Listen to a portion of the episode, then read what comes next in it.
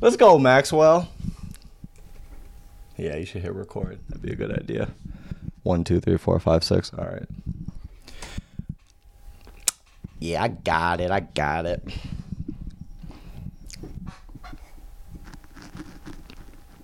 I mean, look at my shitty tungsten lighting I have in my little office room.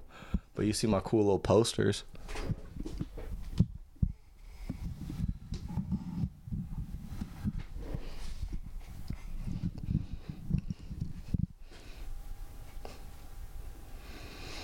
Um, I mean, I was really interested in the games played topic.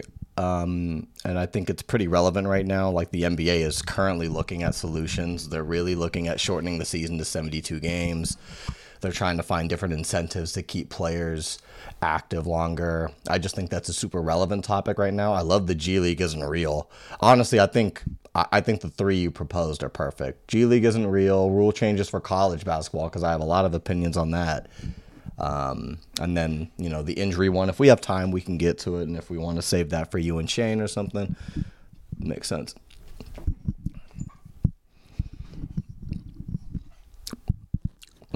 All right.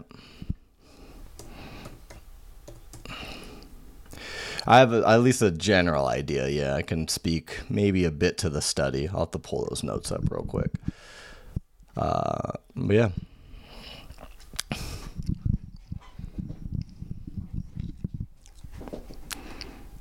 Hey guys, it's fucking Max. You just turned into a fucking chain smoker.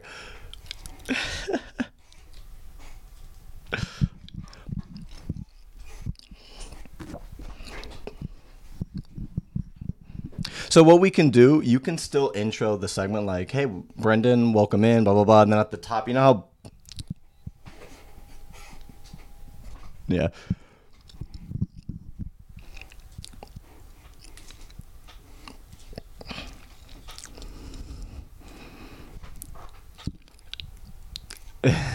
I mean, you could say Brendon Ryder. That's fine. And yeah, yeah.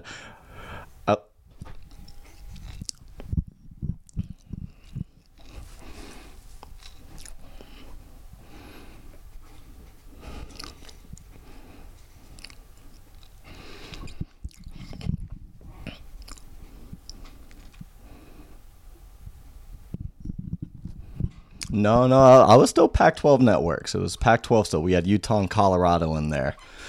So yeah, we're Pac-12. I mean, we grew up with the Pac-10. That's very real. And now to see, you know, UCLA and SC move to the Big Ten, that that just doesn't sit right with me. But you know, we'll see what that leads to.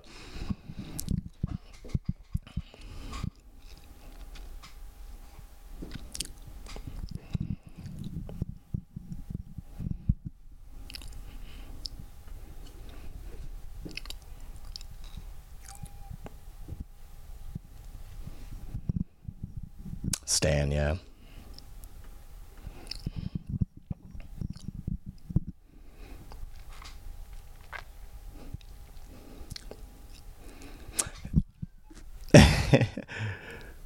yeah.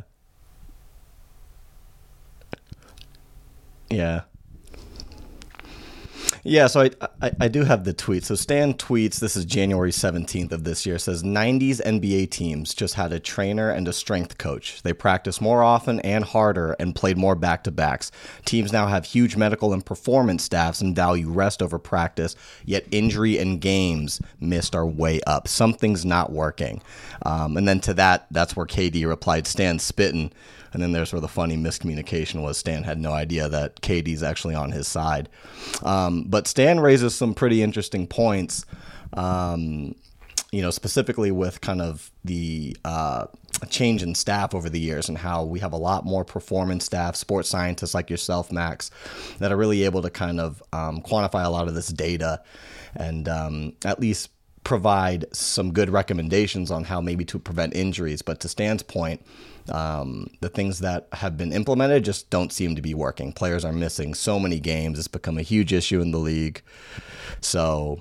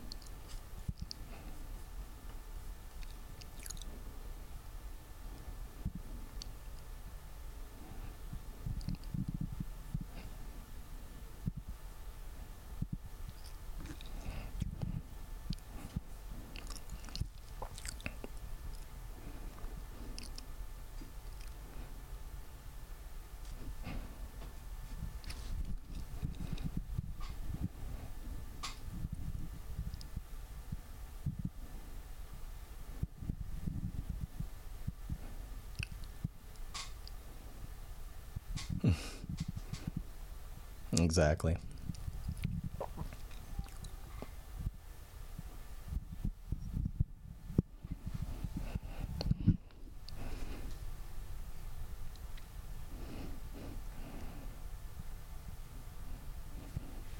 Right.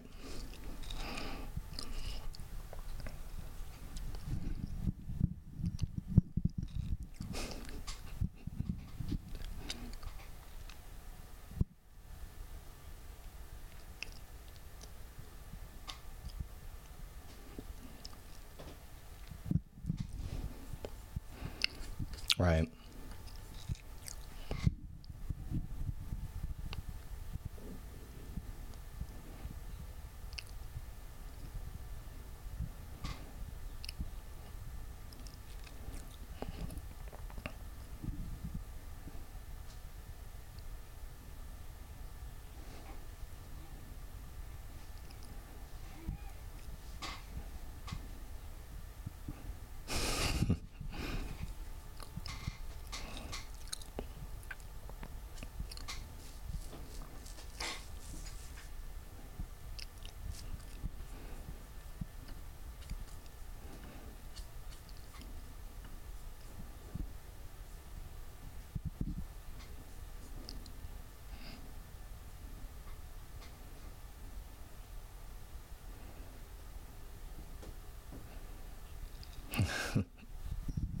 Right.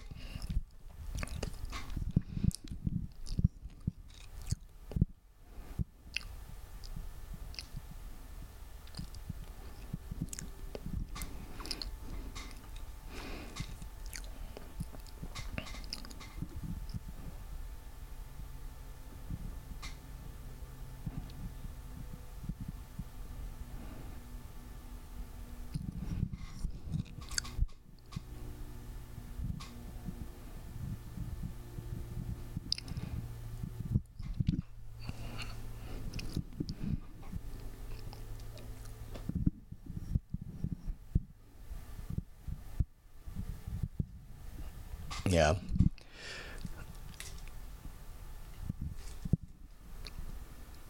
Right, right.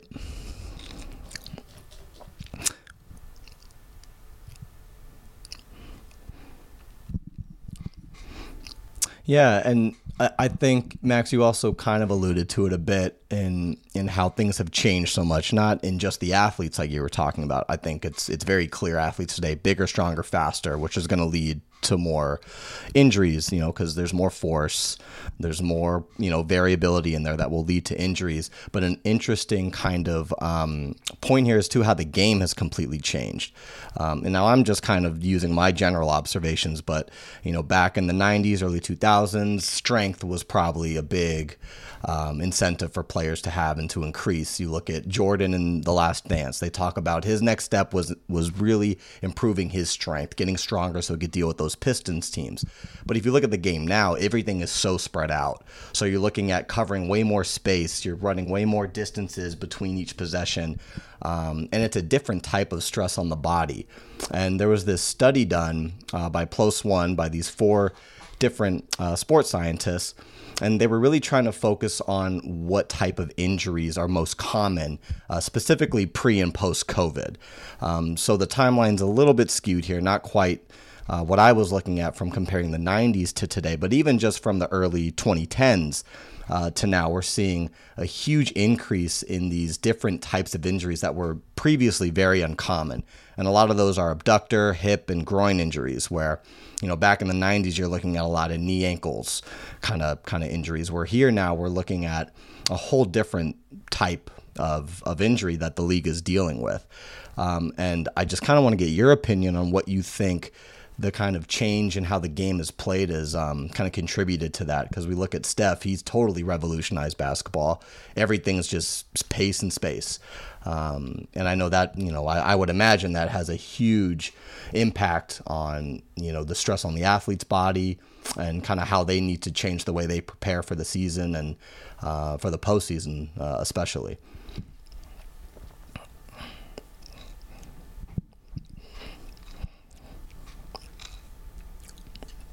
Right.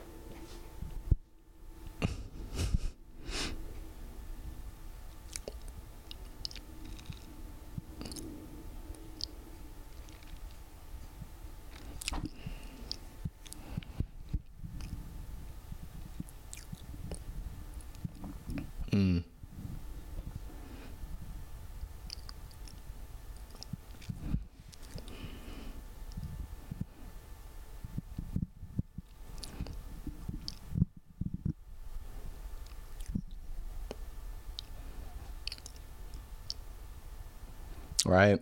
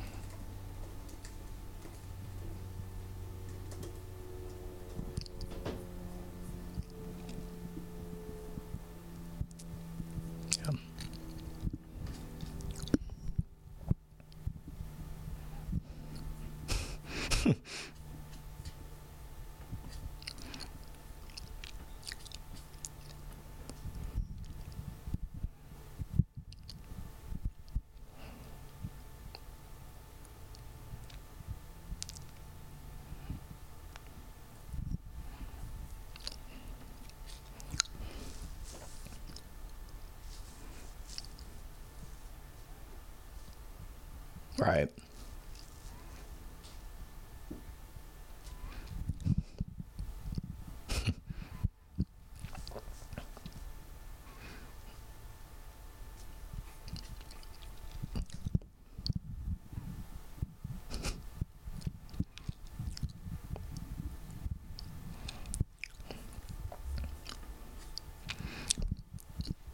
Right.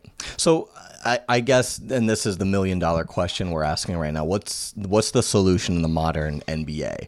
Um, and that's you know the question the league I think currently is really trying to figure out because it's it's killing the fan experience. What, what, what yeah.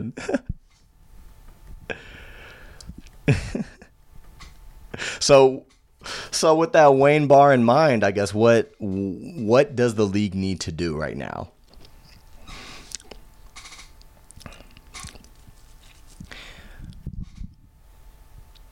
which is where I think they run into a lot of issues, right? Because how's the player association going to take these new incentives to, you know, you got to play at least 70 games or whatever it is, 60 games to be eligible for all NBA um, accolades?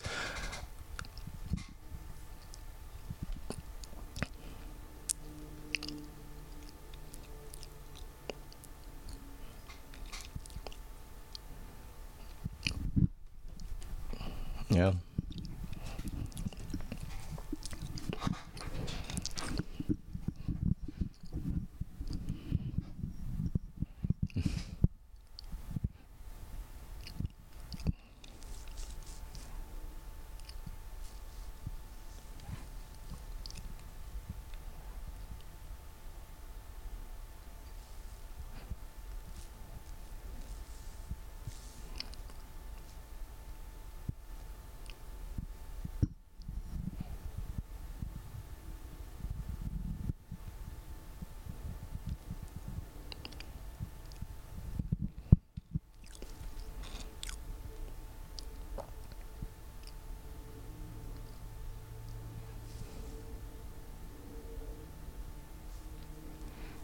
Right.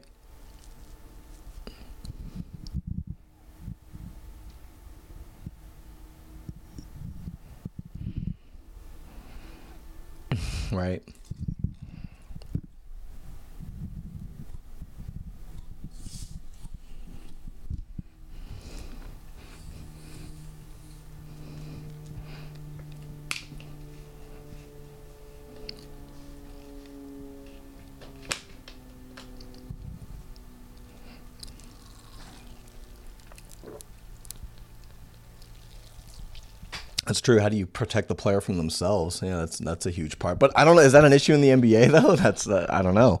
It seems like players are more willing to take that rest than risk you know a further injury. You look at Brandon Ingram. I don't know what that toe injury was, but he was out since November, and he's just finally getting back this week. Um, and you know, like you said, he has that guaranteed money. So what's the point of going out there and risking, you know, basically just exacerbating what could be a minor injury? Uh, but but is it worth missing three months of the season? I'm sure the Pelicans aren't happy with with that you know injury report. So it's like you said, it's walking that tight line. But I wonder if you know if we're looking at the season, what are your thoughts on maybe eliminating back to backs? You know, we we keep an 82 game season, but we expand it. You know, I don't I don't know what the media title rights would look like there, but if you eliminate the back to backs, yeah.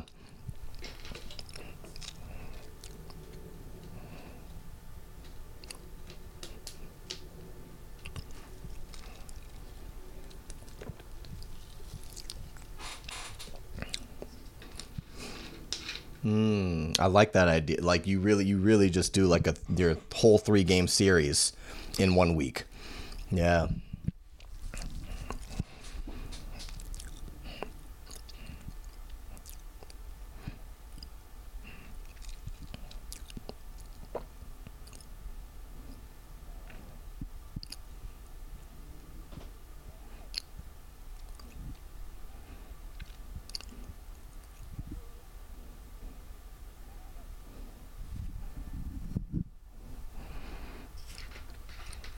Right.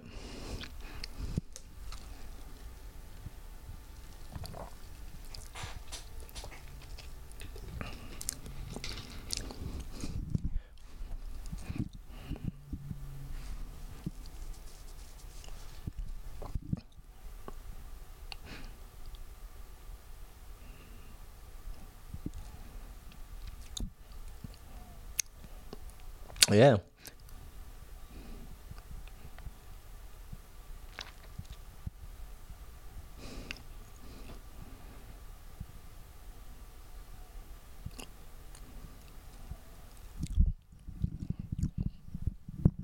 Like,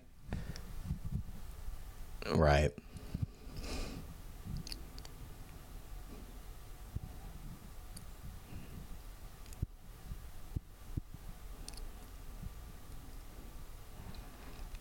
Yeah, and you know, I, I am guessing the scheduling logistics for that would would be pretty nightmarish.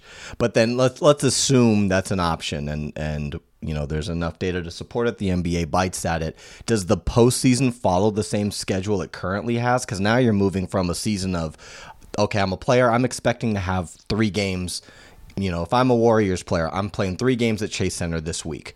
But now, okay, we got to the postseason. I'm making it to the semis, the conference finals. Now I'm playing every other day again, traveling back and forth.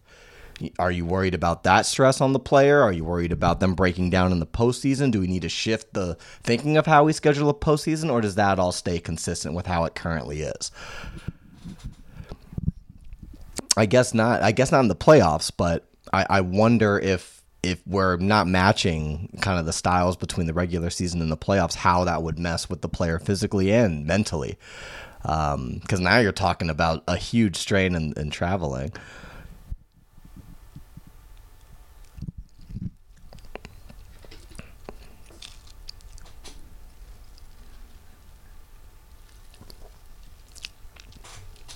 I mean, those guys are also playing 30 games a season compared to 82, right?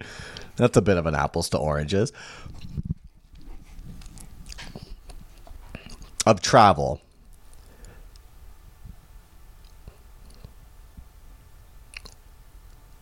Hmm.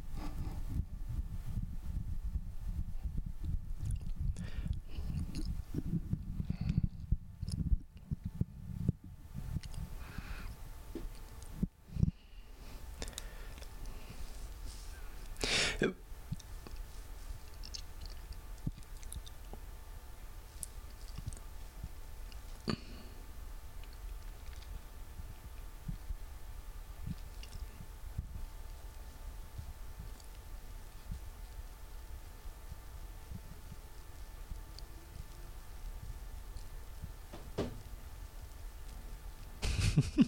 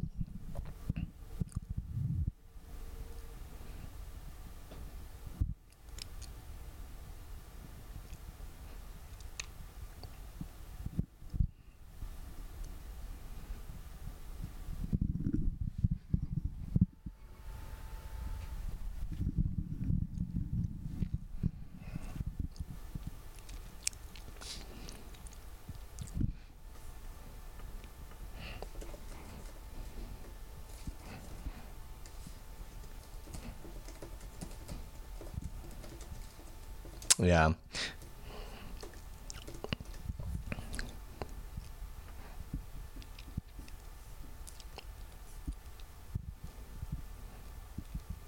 Mm. And and that's been a huge, you know, it's not incentive, but a huge um, basically just objective for the NBA is to make this league much more global. But the but the G League right now, as, as I'm looking at it, I feel like it's a league where the NBA can just be completely experimental with right now specifically different rules and rule changes. Um, you know, you look at the All Star scoring and how they've changed that. You know, that began in the G League. Um, and I know the NBA is looking at this midseason tournament, and they'll they're going to experiment it in the G League. So the G League's value in the player development area is definitely lacking, and I 100% agree with you. You know, you're looking at these rosters, 90% of those guys just won't make it up you know to the to the actual big show but there's a lot of value there right now with how they're kind of experimenting with moving basketball forward specifically NBA basketball.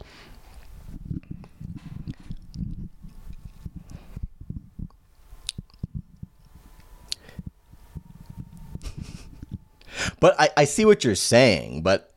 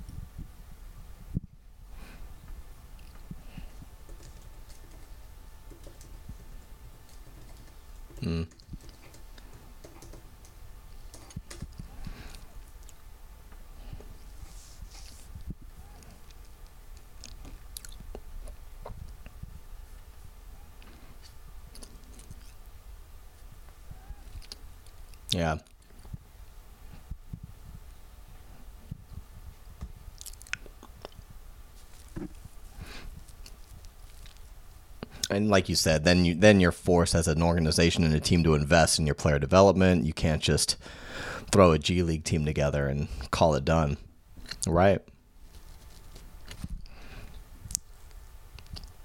So I guess if we also look at the G League um, in kind of the lens of how like Prem League soccer does their club systems, what are your thoughts on maybe using the G League as more of a purely player development spot? You know, we eliminate a lot of this AAU, you know, trouble that we have, and we just have the best players identified from a young age, and they're just brought up in these G League systems, you know, kind of similar to club soccer.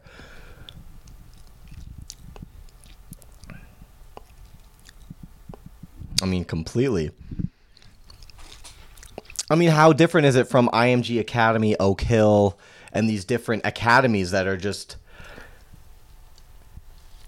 but in terms of the structure of it, what's the point of, of, of you going to IMG Academy to play football? What's the point? Are you there to get an education? No, you're there to get recruited. You're going to go play Division One basketball. You're, you're that's the first step to getting to the pro league in the United States, right? If you're going to go to the, one of those academies, every Oak Hill player, their their plan is to go to Oak Hill, hoop there for four years, go D1, one and done, right?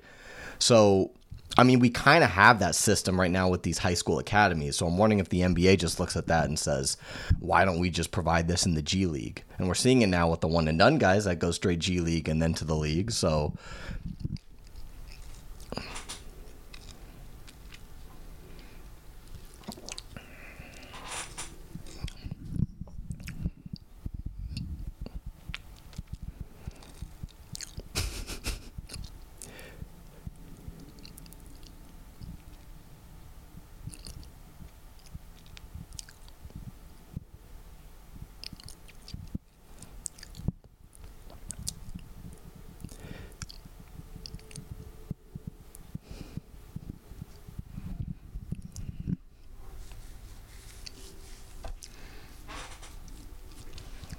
Well, imagine imagine if you're going to go to a G League game and literally the nation's top 50 players all signed to G League teams.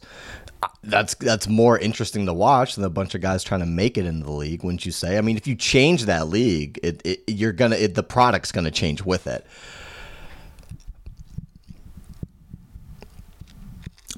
Yeah, I'd, I'd say you know uh, Jaime from UCLA. It's about all I got. That's all I really got.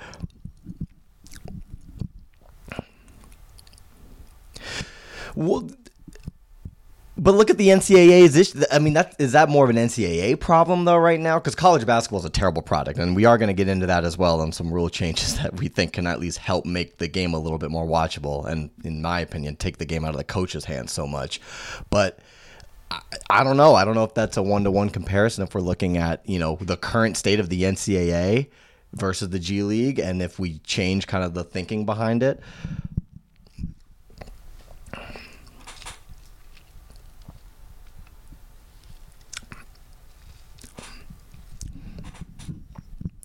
Do they all go to the NCAA? A lot of them do go to the G League. Bunch of them going overseas. Yeah, a lot of the best guys are now going to different places. And then you know NCAA basketball compared to NBA basketball. Just the rules, just the rules themselves. The NBA is a better product. It's way more entertaining. So if you're going to have these 50 best players playing in NCAA, you know, uh, uh, Tom Izzo systems, uh, Jim Boeheim systems, these very regimented, no freedom type of basketball systems, which provide their own value, sure. But if you take all those kids, insanely talented kids, and plop them into an NBA style of basketball, it's going to be way more entertaining. It's going to be way more fun to watch.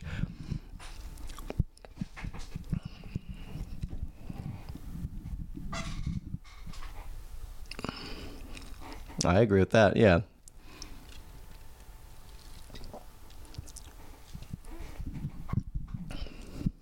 Oh, right now the product's pretty bad. I I'm, I can't lie. It's not great.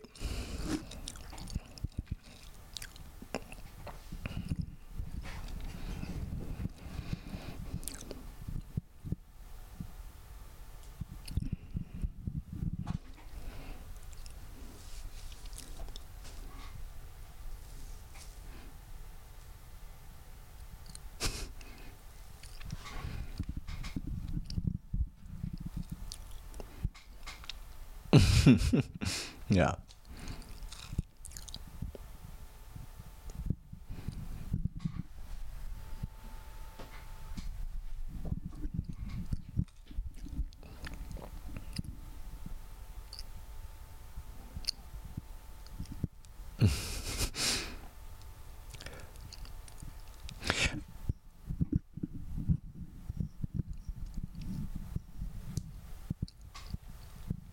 Right. Exactly.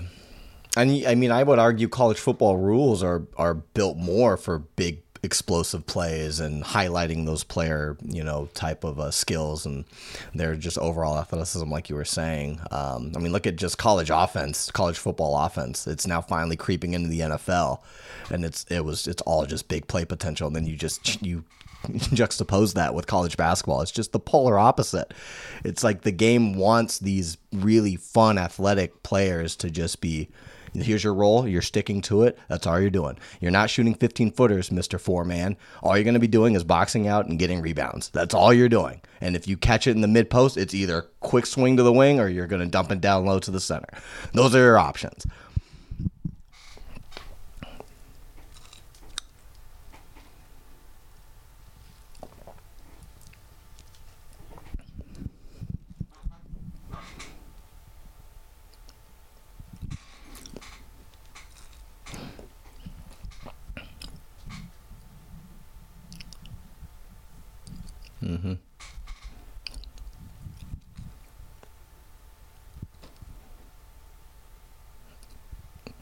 Yeah, no, I mean the, the the bangs in college basketball, it's extremely physical. And then, you know, no defensive three seconds. The lane is just a complete nightmare all the time. There's no space. Um, yeah.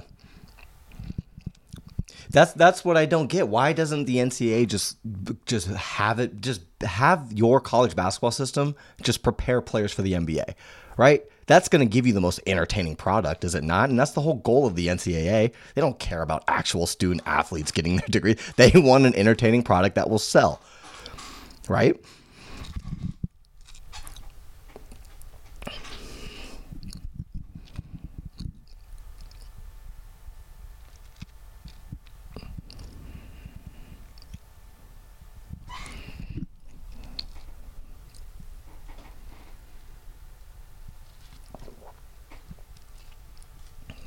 Yeah.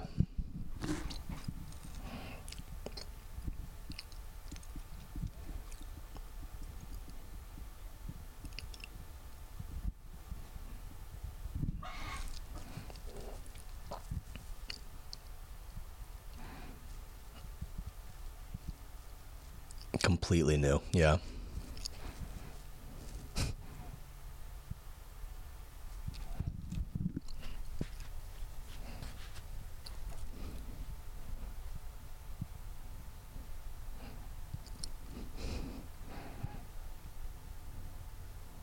You're right, right.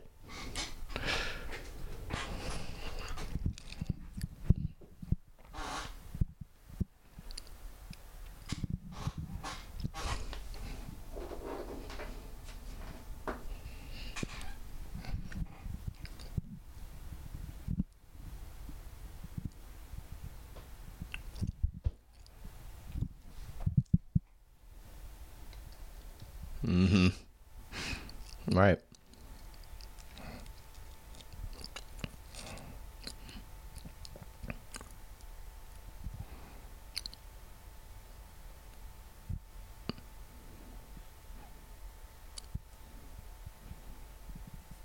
Yeah.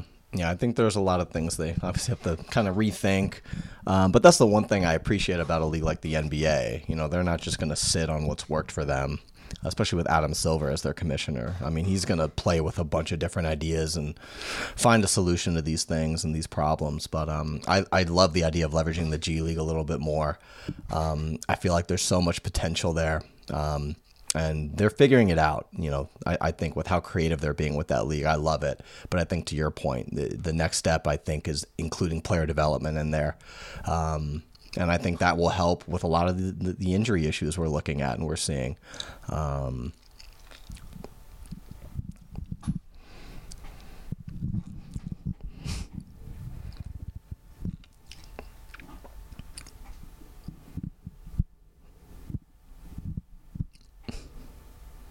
we're like the G League. We're, we're trying to experiment. we're looking for what'll work.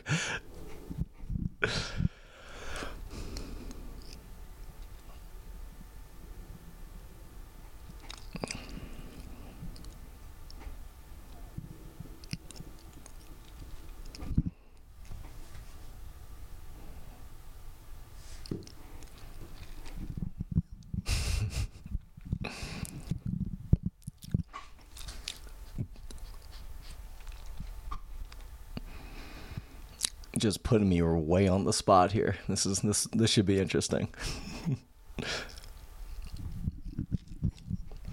okay. What they are. Okay. Okay. As they come in, so I just have to be pretty fucking perceptive here and know what's coming up, Doc. This is gonna be hilarious. I'm down.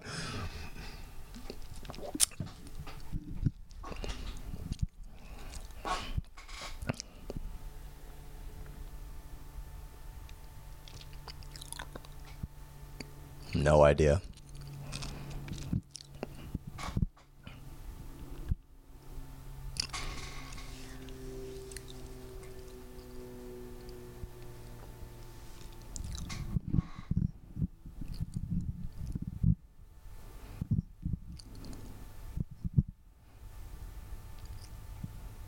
Oh, five last. I I despise the idea of a four point line. That just makes the game so gimmicky and campy. It's fine with the three point line. Let's work on getting the, we have enough space. We don't need a four point line. Now the range of like players like Steph, Clay, Dame, um, it's it it'd be fun to see a four point line maybe for a few games, but no, I I I, I hate I hate that rule idea. I'd put that dead last, dead last. I I already I I guess so, but I'm I'm letting you know I do not like the four point line idea. I hope that that that that stays. I Okay, yeah, I'd put that. God, God, I gotta know what your other options are. This is rough. I'd put that at two. Honestly, I love watching that idea. Then we eliminate this whole issue of the offensive goaltending problem, um, and people can be way more aggressive um, when that ball's on the rim. I, I actually really love that idea. I love when I watch FIBA and I see these guys just slapping the ball off the rim. I think it makes defense way more dynamic um, and it makes things a lot more clear from the offensive side when you can touch the ball, when you can't. So, yeah, I put that at two.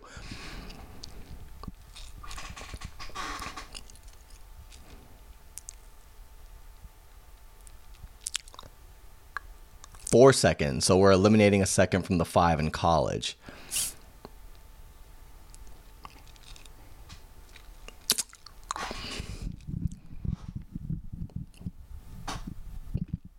Hmm.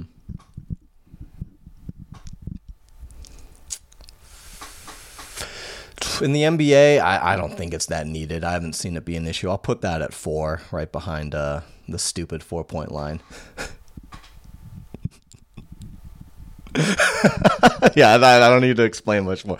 I, I mean, for I, I don't see a lot of NBA guards just holding the ball at the top of the key for the whole shot clock, or you know them just trying to ice the game. I think a 24 second shot clock eliminates a lot of this kind of stalling that you see. So that is true. I mean, but in my opinion, I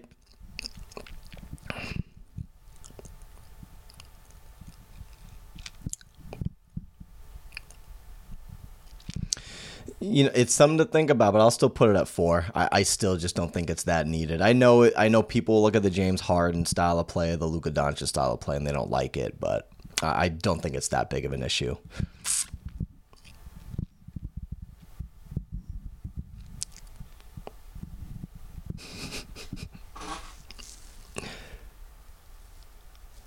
Oh, wow. This is out definitely a out of the box type of rule. I, I really like this actually the more I'm thinking about it. Because um, then you're eliminating all this shot jacking. Ex- exactly. You can't just huck a bunch of threes. Um, I mean, my only slot for it, it's not one, so I guess I gotta stick it at three. Um, so I'll go three. I, I like that rule. That's an interesting idea to really limit the amount of just shots you could jack up my boy Russ, if you could see him up there, might have an issue with it. Hopefully, he doesn't shoot that many threes, but.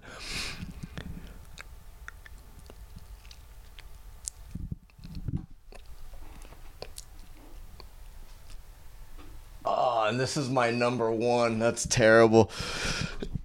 uh, all right, so if you hit three straight, you're getting an additional point. You said. Every basket. So if I let's say I three layups in a row, my fourth layup's worth three points. If I hit that three, it's a four. Okay, as a team too.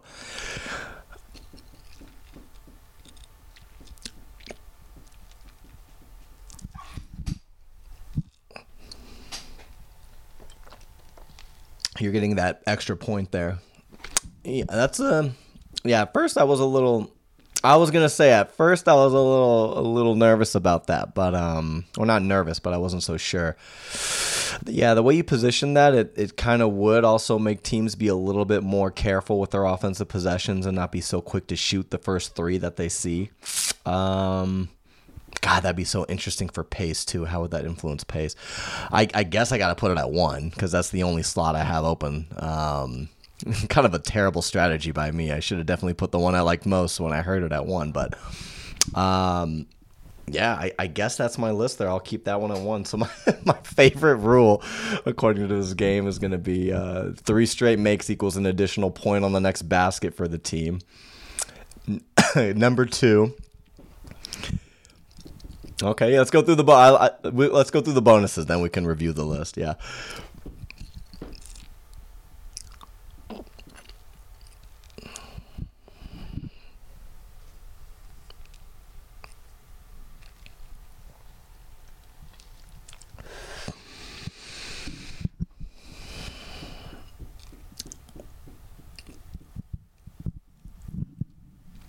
so my the issue with that rule would be what happens with the now hack a Shaq type of stuff. We got to find a way to balance that.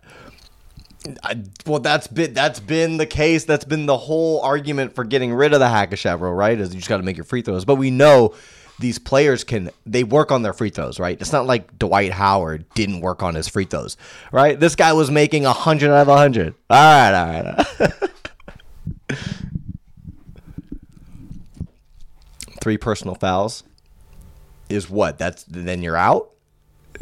Wow, three. I mean, guys pick up three fouls in the first quarter pretty quickly. I don't like that one. That that just limits. Then then everyone's gonna be playing real soft defense. I mean, three fouls and you're done. I mean, the it, one foul in the first five minutes, you're on the bench.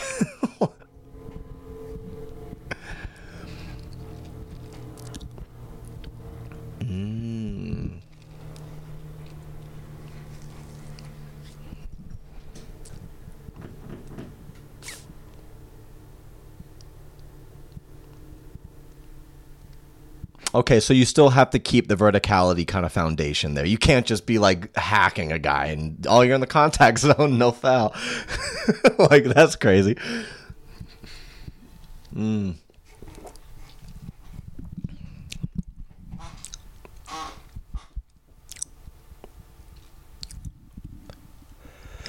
That's an interesting idea. I feel like it's still it's still very much kind of that way now. No, like I feel like as long as you're standing vertically and you're not moving forward into the guy. Uh, I gotta refresh my my rule knowledge. If, if that's the case, then I think for sure, then yeah, that should, you should be able to contact the offensive player if he's in that charge circle. You should be able to at least, if you're going vertically, make sure there can be a little bit of contact there. Because then, what else is the defender really supposed to do? I guess rotate earlier and be in position on time, but you know, we, we got to give the defense a, a, a bit more help here. Everything's so catered toward offense. Let's go. Just go off the cuff. Give me that. Elam ending, love it. I'm all for it. I think it makes the game so fucking fun, makes it so dynamic. You're looking at how the All Star game is played now with the Elam ending. The All Star game is entertaining now in the fourth quarter. Like it's tense, it's fun. I love that rule. Um, it makes your sub patterns way more interesting, makes the end of games way more aggressive. I'm all about the Elam rule. I know the purists probably won't want to see this thing implemented in real NBA basketball, but I I think it would be an amazing addition and a cool way to kind of refresh the league and um, I, I'm, I'm, I'm, I'm all about it. I love the Elam ending. No, no four on four. Give me the five. I need five on five. Four on four is too much space. We're gonna see even more injuries. Keep keep five on five. You're telling me I can't think, dog. I'm going as fast as I can.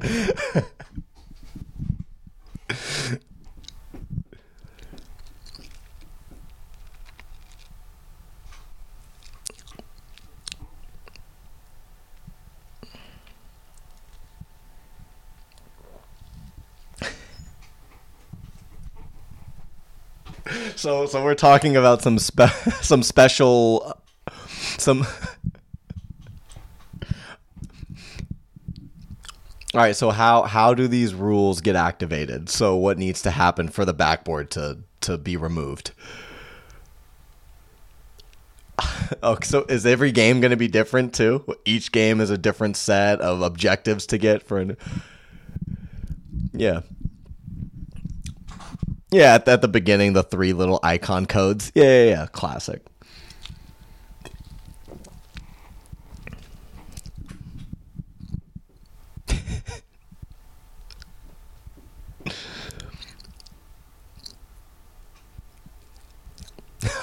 three in the arc, dude.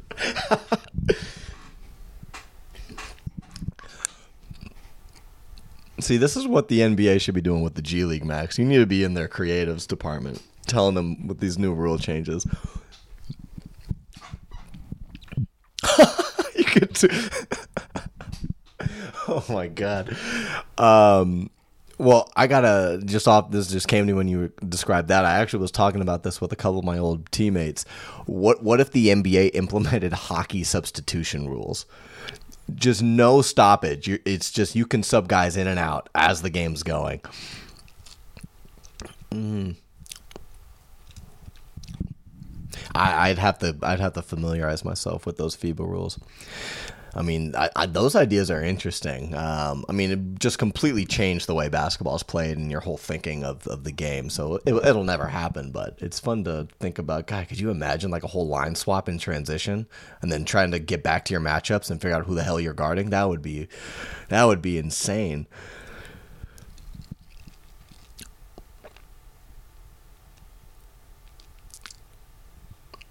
Yeah, no, I I totally agree.